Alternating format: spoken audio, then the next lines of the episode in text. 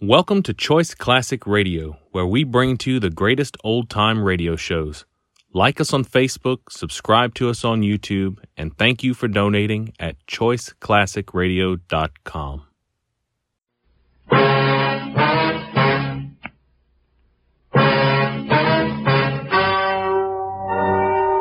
Ladies and gentlemen, the story you are about to hear is true. The names have been changed to protect the innocent. Dragnet is brought to you by Chesterfield, made by Liggett and Myers, first major tobacco company to bring you a complete line of quality cigarettes.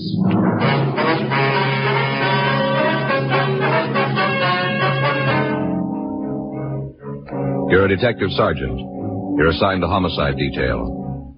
The body of an attractive woman has been found in a downtown office building, beaten to death with a piece of lead pipe. The killer has escaped into the city. Your job? Find him.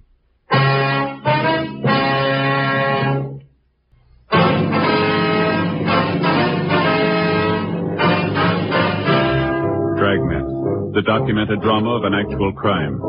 For the next 30 minutes, in cooperation with the Los Angeles Police Department, you will travel step by step on the side of the law through an actual case transcribed from official police files. From beginning to end, from crime to punishment, Dragnet is the story of your police force in action. It was Thursday, April 15th. It was warm in Los Angeles. We were working the day watch out of homicide detail. My partner's Frank Smith. The boss is Captain Lorman. My name's Friday. We just left the murder room, and it was 7.40 a.m. when we got to suite 718, the building manager's office. Miss Joyce? Yes. You men cops? Yes, ma'am. We understand you're the one who found the body, is that right? Oh, that's right. I found her. Oh, it was an awful thing. This is my partner, Frank Smith. My name's Friday. I wonder if you feel up to telling us exactly what happened. Oh, sure. It's just about the most terrible thing ever happened to me. we can get you, ma'am? Oh, no, thanks. Janie brought me some hot coffee. Who's Janie? Janie Alquist, she works the first three floors. She brought me some hot coffee. I see. She was up here and they let her bring it. All right, Miss Joyce. If you just tell us about it, please. Well, Right from the beginning, you want to hear all about the whole thing? If you would, please. Well, I came on at four, just like always. I punched in and came up to the tenth floor and started in. Got the things out of the closet on the tenth. Mm-hmm. Usually I start on the seventh, but now and then I like to do it a little different, and I start on ten and work down. Yes, ma'am. What time was it when you found the body? Oh, just a few minutes ago. I gue- guess about seven, right around in there. I only had two more offices to do, and I'd be finished. I just had two more when I got there. Yes, ma'am.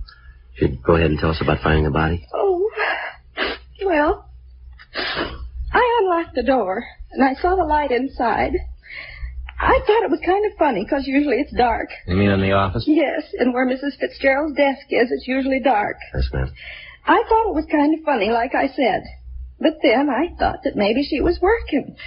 She does accounting, you know, woman accountant, and I thought she was working. Mhm. So I knocked. I didn't just want to go right in if she was working, you know, disturb her. So I knocked, Mm-hmm. but she didn't answer. All right, go ahead, please. Well, I opened the door and went in. Right off, I was kind of sore about it. No excuse for a thing like that. No excuse at all. What do you mean? Well, didn't you see the place? Didn't you look? Yeah. Well, then you know what a mess it was.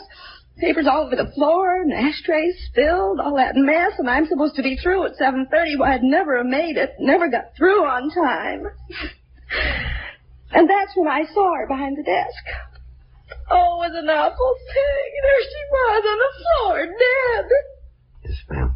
There was no one else in the office? No. Just Mrs. Fitzgerald. She was on the floor behind the desk. Why'd you do Oh, that? I screamed. Loud, as loud as I could. I wanted somebody to come up there right away. And that was the first time I ever saw anybody dead. Then I ran out of the office and went downstairs to get somebody to help. Just an awful thing. Oh, poor Mrs. Fitzgerald. Oh, she was so nice. All the time saying hello when she'd come in early and I'd still be working. Oh, I think about it and I just can't believe that it's true. I just can't hardly believe it. Did you see anyone on the floor while you were working? Just Mrs. Fitzgerald. No, ma'am. I mean, was there anybody in the halls of the building? Oh, no. No, not that I saw. There wasn't anybody. I'd have seen them if they was there, but they weren't. All right, Miss Joyce. We'll contact you tomorrow about a statement. Meantime, I'll leave you one of our cards here. If you think of anything we should know, we'd appreciate it if you give us a call. Oh, I sure will.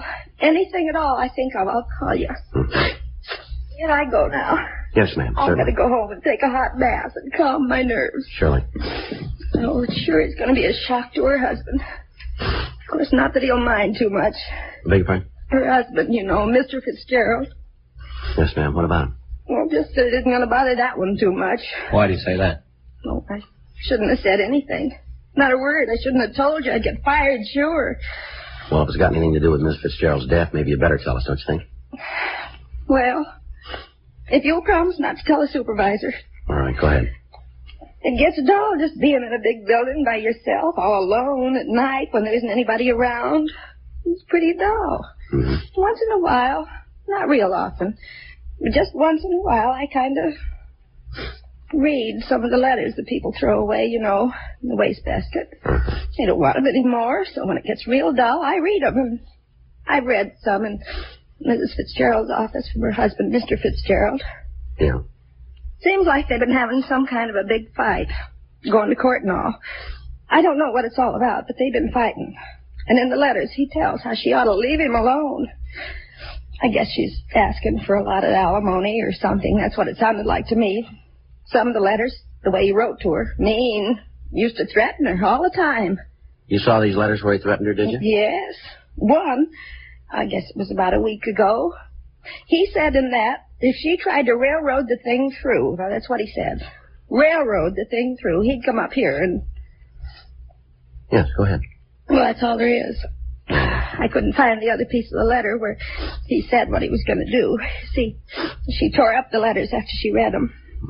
All right, Miss Joyce, thank you very much. No, I hope I helped. Yes, ma'am, certainly have. I sure wish I could have found that other piece of the letter. No way of knowing what it said. Yes, ma'am. You suppose he really meant it? I don't know. We'll ask him.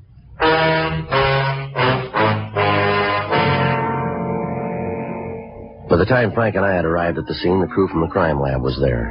Photographs of the entire room were taken, and fingerprints were lifted from the edges of the desk, from the top of a lamp, and from the molding around the door. The murder weapon, a 15 inch section of heavy lead pipe, was booked for evidence. There was nothing we could tell from the pipe itself other than the fact that it was the murder instrument. It was a plain piece of three quarter inch pipe. One end was wrapped in a heavy brown paper, the other was bloodstained. Because of the appearance of the office, it looked as if robbery was the motive for the crime. However, on examination of the victim's personal effects, we found that two large diamond rings were still in her fingers. In her purse, we found cash in the amount of $226. On the desk itself, we found a woman's wristwatch set with 12 diamonds. The fact that none of this had been removed apparently ruled out robbery as the motive. The other employees of the building were questioned, but they were unable to shed any light on a possible suspect. None of them had seen any unauthorized persons in the place after closing hours. People on the street in the immediate vicinity were questioned. The only lead we were able to come up with was that at approximately 7.02 a.m., a newsboy had seen a short, stocky man walk from the office building entrance. Other than the brief description of the man's build, the witness was unable to tell us anything. An immediate broadcast was gotten out on what information we had. From a telephone book in the victim's desk, we got an address for her husband, Oscar Fitzgerald. It was a men's club located in downtown Los Angeles. Frank and I drove over to talk to him. Come in. Thank you. Thanks very much. Sit down. I'll call for some coffee. You fellas want some? No, no thanks. No, sir. You don't mind if I have some? No, you go right ahead. Room service, please. Kind of early for the cops to come calling, isn't it? Yes, sir, I guess it is. Uh, this is Miss Fitzgerald, room 417. Would you please send up a pot of coffee? That's right. Oh, and uh, send a large glass of orange juice, too, huh? Yeah, make sure it's cold. 417. Right. One thing I can't go is warm orange juice. Like cigarette? Yeah, thank you. Now, what's this all about? What do you want to see me for? Well, when's the last time you saw your wife? Ada? Ah, Thank you. I guess a couple of weeks ago. Why? Well, can you narrow that down to a day? Why? Any special reason for me to? Well, we'd like to hear it. Well, let's see. I guess it was around March 30th. I can check it if it's important. Where'd you see her? With my lawyers, we had a conference to try and work out the divorce and settlement. What line of work are you in, Fitzgerald? I think you better tell me what this is all about before I answer any more questions. If this is some sort of trick Ada's trying, you tell her it won't work and she can get off my back. No, it's no trick. I think it might be better if you cooperate with us and answer the question. All right, but I'm going to tell you going in that if you try to pull a fast one, I'm going to deny everything I tell you now. If you tell us the truth, you won't have any trouble. Now, where do you work? Right now, I'm between. And what's that mean exactly? I'm an actor right now. I haven't got an assignment. Where'd you work last? Picture studio. Look, until you tell me what this is for, I'm not going to give you any names. Can you give us your movements for the past few days? Starting when? Now, let's try the day before yesterday. Okay, I got up and went out to see my agent. Of course, that was a waste of time. Hung around the office for a couple hours and then had lunch on the strip. After that, I came downtown, saw a movie. I came home, took a shower, and I kept the dinner engagement. You prove that? If I have to, yeah. But you're getting no names until I know what's going on. All right, how about yesterday? What'd you do then? I got up and went out to my agents. He told me he had a part on the fire. We went out on an interview. I was at the studio until about 4.30, and then we went back to my agent's office and had a couple of drinks. After that, I came back here. Didn't feel too good, and I went to bed. Well, the man at the desk would be able to verify all that, would he? Yeah, just ask him. Fitzgerald, how'd you get along with your wife? Well, it's not any of your business, but I'll tell you. It isn't any secret. I hated everything about it. You ever have any fights with her? Not more than five a week for the past four years. You ever hit her? You know, people win money for answering questions on quiz shows. What happens if I answer the big Well, one? that depends on how you're going to answer it. We understand you wrote your wife some threatening letters. Now, is that right? I guess you could call me, yeah. I told her to get off my back and leave me alone.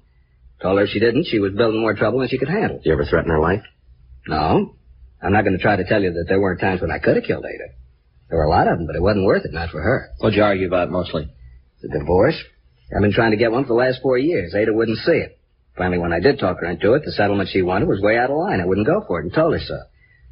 Well, What's all this about the fights and the threatening, anyway? Something happened to Ada, is that it? Yes, sir. She been hurt? Fred, it's more serious than that. She dead? Yes, sir. You think I did it? Now we're checking everybody that knew her. Okay, I told her there were times when I could have, when I maybe wanted to, but I wouldn't go to jail for her. Not ever. You gotta find another boy, and when you do, I'll go as lawyers for you. Yeah. How'd they do it? Piece of lead pipe. Bad? Yeah. Rough way to go. Is there an easy way?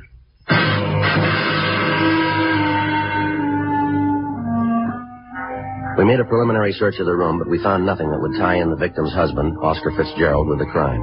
We talked to the desk clerk, and he verified the man's story that he'd been in his apartment the evening of the killing. Fitzgerald made arrangements with us to attend the coroner's inquest, and Frank and I went back to the city hall. We checked with the crime lab on their investigation. Lieutenant Lee Jones told us that they'd been able to lift several partial fingerprints from the murder weapon, but that they were impossible to classify. He went on to say that the other prints that had been found at the scene were unusable as evidence, since it would be difficult to get enough points for identification. The other physical evidence taken from the office was of little use.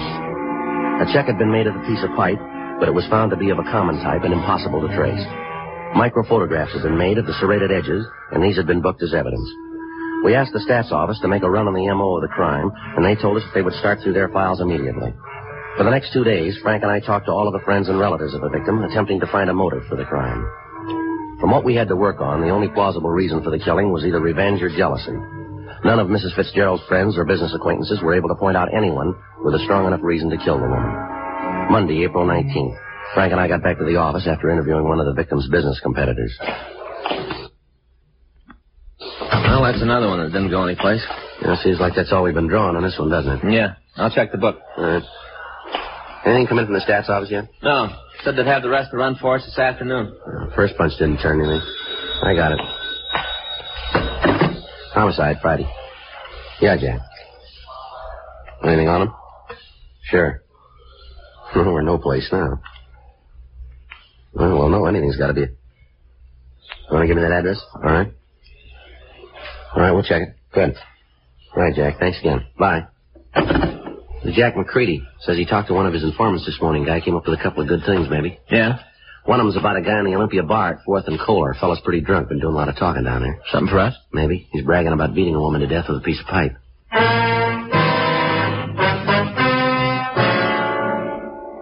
Four forty PM. We left the office and drove over to the corner of Fourth and Kohler, the Olympia bar. When we walked in, there were only a few customers in the place. At the far end of the bar, a short, stocky man was sitting alone. In front of him was an empty shot glass and a bottle of beer. He appeared to be pretty drunk, and as we entered, he was talking to the other people seated at the bar. And if you guys that don't believe it, you just come outside with me. I'll show you. Show you all, every one of you. Bartender, I got an empty glass. Now let's do something about it, huh? I need a drink. I think you had about enough of that, don't you? What? I said he had enough to drink. Who are you to tell me that, huh? Who are you to come in here and tell me what to do? What's the matter? You think you're cops or something, huh? Is that what you think? You called it. Come on, we want to talk to you. You mean you are cops? That's right. Well, listen, you better get out of here and do it fast if you know what's good for you. You just better. Frank. Yeah. Take your hands off me. You guys don't hear good, do you? Stand still. You come messing around with me, you're going to find out. You'll find out good. I'll give you the same thing I gave her, the same thing. Hold it, Frank. All right, come on, mister. Who are you talking about? I'll tell you who. I'll tell you good. And you'll know, leave me alone if you know what's good for you. I'm talking about that Ada Fitzgerald, that's who. Ada. You go messing with me and you'll get what she got. I'm a pretty rough fella, you know. Pretty rough. Is that right? You betcha. You're not dealing with a kid, you know. Well, that makes it even then, doesn't it? Huh? You're not dealing with a woman.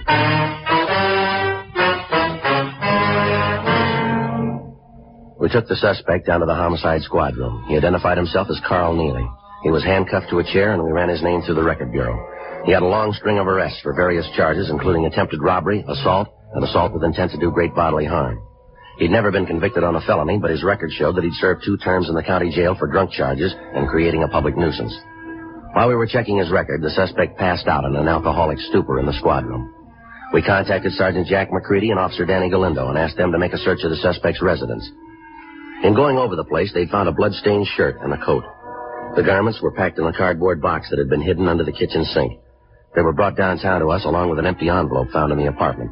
It had been sent to the suspect, Neely, and the return address on the back indicated that the letter had been sent by the victim's husband, Oscar Fitzgerald. We waited for the suspect to come to enough for us to question him. Frank went out and brought back some hot coffee. We tried to get Neely to drink some of it. 8.40 p.m.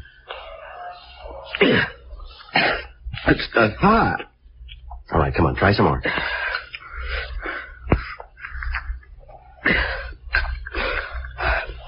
Hey, cops, huh? You've been around before. Yeah. What am I here for? I want to talk to you about the Fitzgerald woman. Ada? Mm, it's popping off again. You said you killed her. Figures. Every time I get tanked up, I always kill somebody. Never fails. All right, tell us about the Fitzgerald woman. Nothing to tell.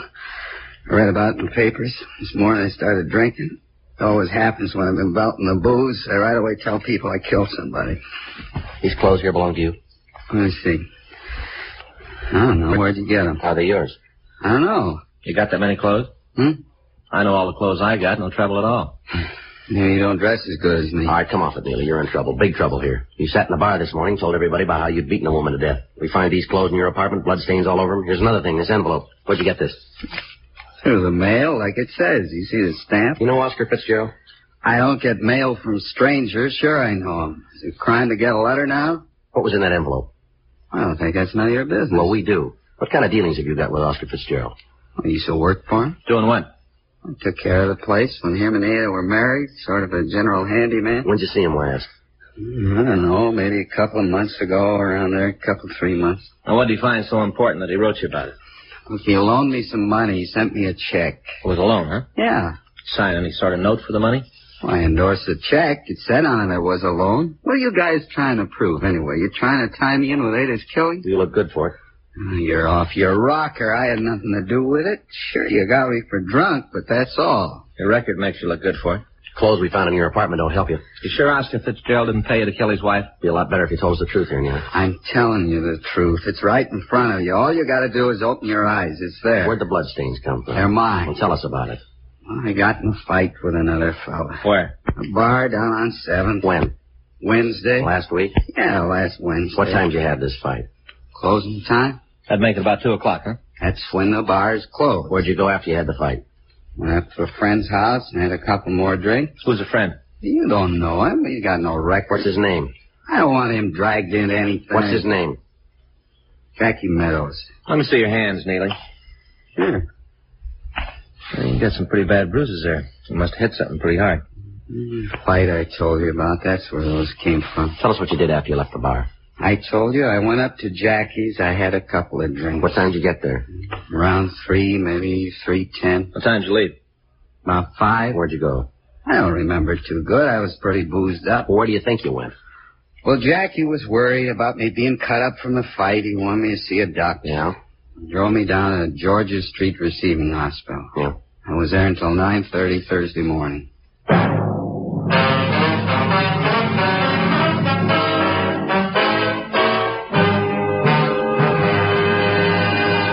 You are listening to Dragnet, the authentic story of your police force in action.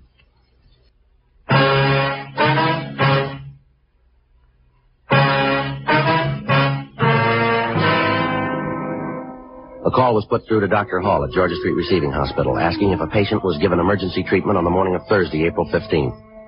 A search of the hospital records verified the story told to us by the suspect, Carl Neely. We checked through our crime reports and we found that a miscellaneous injury report had been made. From the coroner's report, we knew that the victim had been murdered between the hours of 5 a.m. and 7 a.m. on that morning. We got in touch with Neely's friend, Jackie Meadows, and he also verified the suspect's story.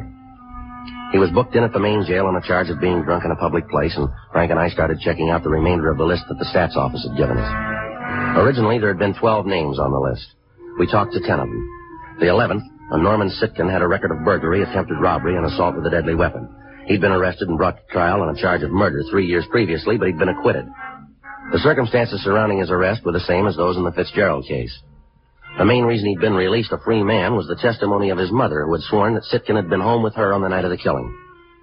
When we went out to his home, we found that he wasn't there. We talked to his mother, and she told us that he'd been in San Diego for the past three days. Under interrogation, we established the fact that on the night of the Fitzgerald killing, Sitkin hadn't been at home, but that he had been in Los Angeles. We put in a call to the San Diego authorities and talked to Lieutenant Mort Gear in the homicide detail. We contacted the hotel where he was staying in Los Angeles, and a 24-hour stakeout was placed on the location. Wednesday, April 21st. Frank and I got back from lunch. Better put in a call to Mort, huh? See if they got anything on Sitkin? Yeah, you want to do it? Right. Okay.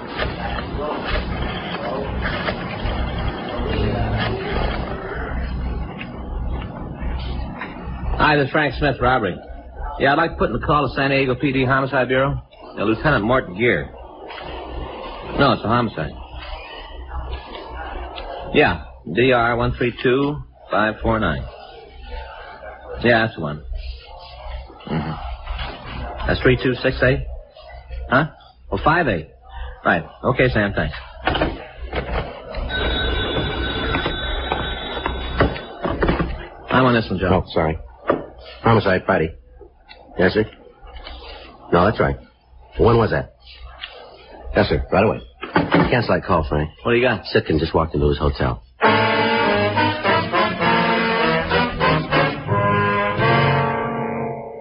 Frank and I left the office immediately and drove out to Sitkin's hotel. We talked to the officers on stakeout, and they told us that the suspect had just returned. They went on to explain that they'd given Sitkin no reason to suspect that anything was wrong and that he'd gone directly to his room. Frank and I got in the elevator and we went up to the fourth floor. Yeah? All right, just a minute. Yeah? What do you want? You Norman Sitkin? Yeah, what do you want? Police officer. Come on. You got no right to do this. Let me see your warrant. Get your coat, Sitkin. We want to talk to you. What for? What do you got to talk to me about? I got nothing to say. Get your coat. Why? What's the charge? What are you taking me in for? Suspicion of murder? You're kidding. Well, you just keep thinking that. You mean this is for real? Come on, let's go. No, no, wait a minute. I want to know what this is all Is about. that so? Well, sure. Figure I had something to do with that woman who was beaten to death downtown. Fitzgerald, I think that's the name, huh? Isn't that what you think? Well, you seem to know all about it. Well, Oh, you're way off on this one. I got an alibi that you can't break. I can see you guys figuring because I stood this kind of beef once before, you can make it stick this time. Well, it won't work, cop. None of it fits together. I can prove where I was that night every minute. All right. That's right, every minute. You check in my house. Happens I was with my mother, just like the other time. All night I was home. You gonna stand on that? Well, there isn't any other way. Well, that's gonna make it a lot easier then. Well, what's that supposed to mean? We talked to your mother. She says you weren't home that night. She's wrong. You let me talk to her. She'll tell you. You just let me talk to her. She's sure you weren't there. She's willing to testify to that. Get out of my way. All right, come on. Wanna get the cuffs? Yeah. Hold still. Funny, isn't it? What's that? Well, looks like he might have been good on that first killing, the one he was acquitted on. His mother might have lied on the stand. That's not gonna make a lot of difference, is it? Huh? He's gonna make up for it on this one.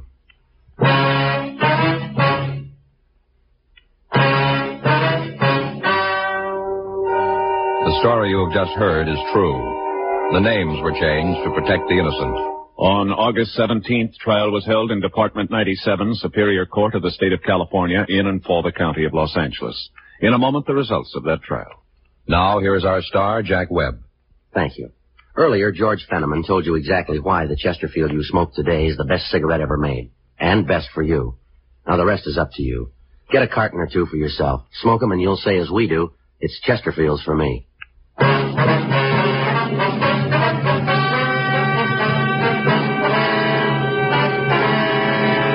Norman Edward Sitkin was tried and convicted for murder in the first degree. On recommendation of the jury, he received the maximum penalty, and on July 19th, he was executed in the lethal gas chamber at the State Penitentiary, San Quentin, California.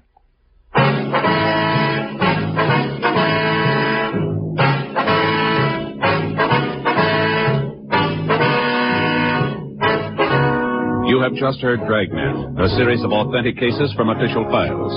Technical advice comes from the Office of Chief of Police W.H. Parker, Los Angeles Police Department. Technical advisors Captain Jack Donahoe, Sergeant Marty Wynn, Sergeant Vance Frazier.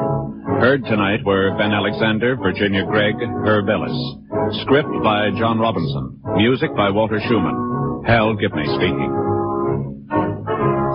Watch an entirely different Dragnet case history each week on your local NBC television station. Please check your newspapers for the day and time. Chesterfield has brought you Dragnet, transcribed from Los Angeles.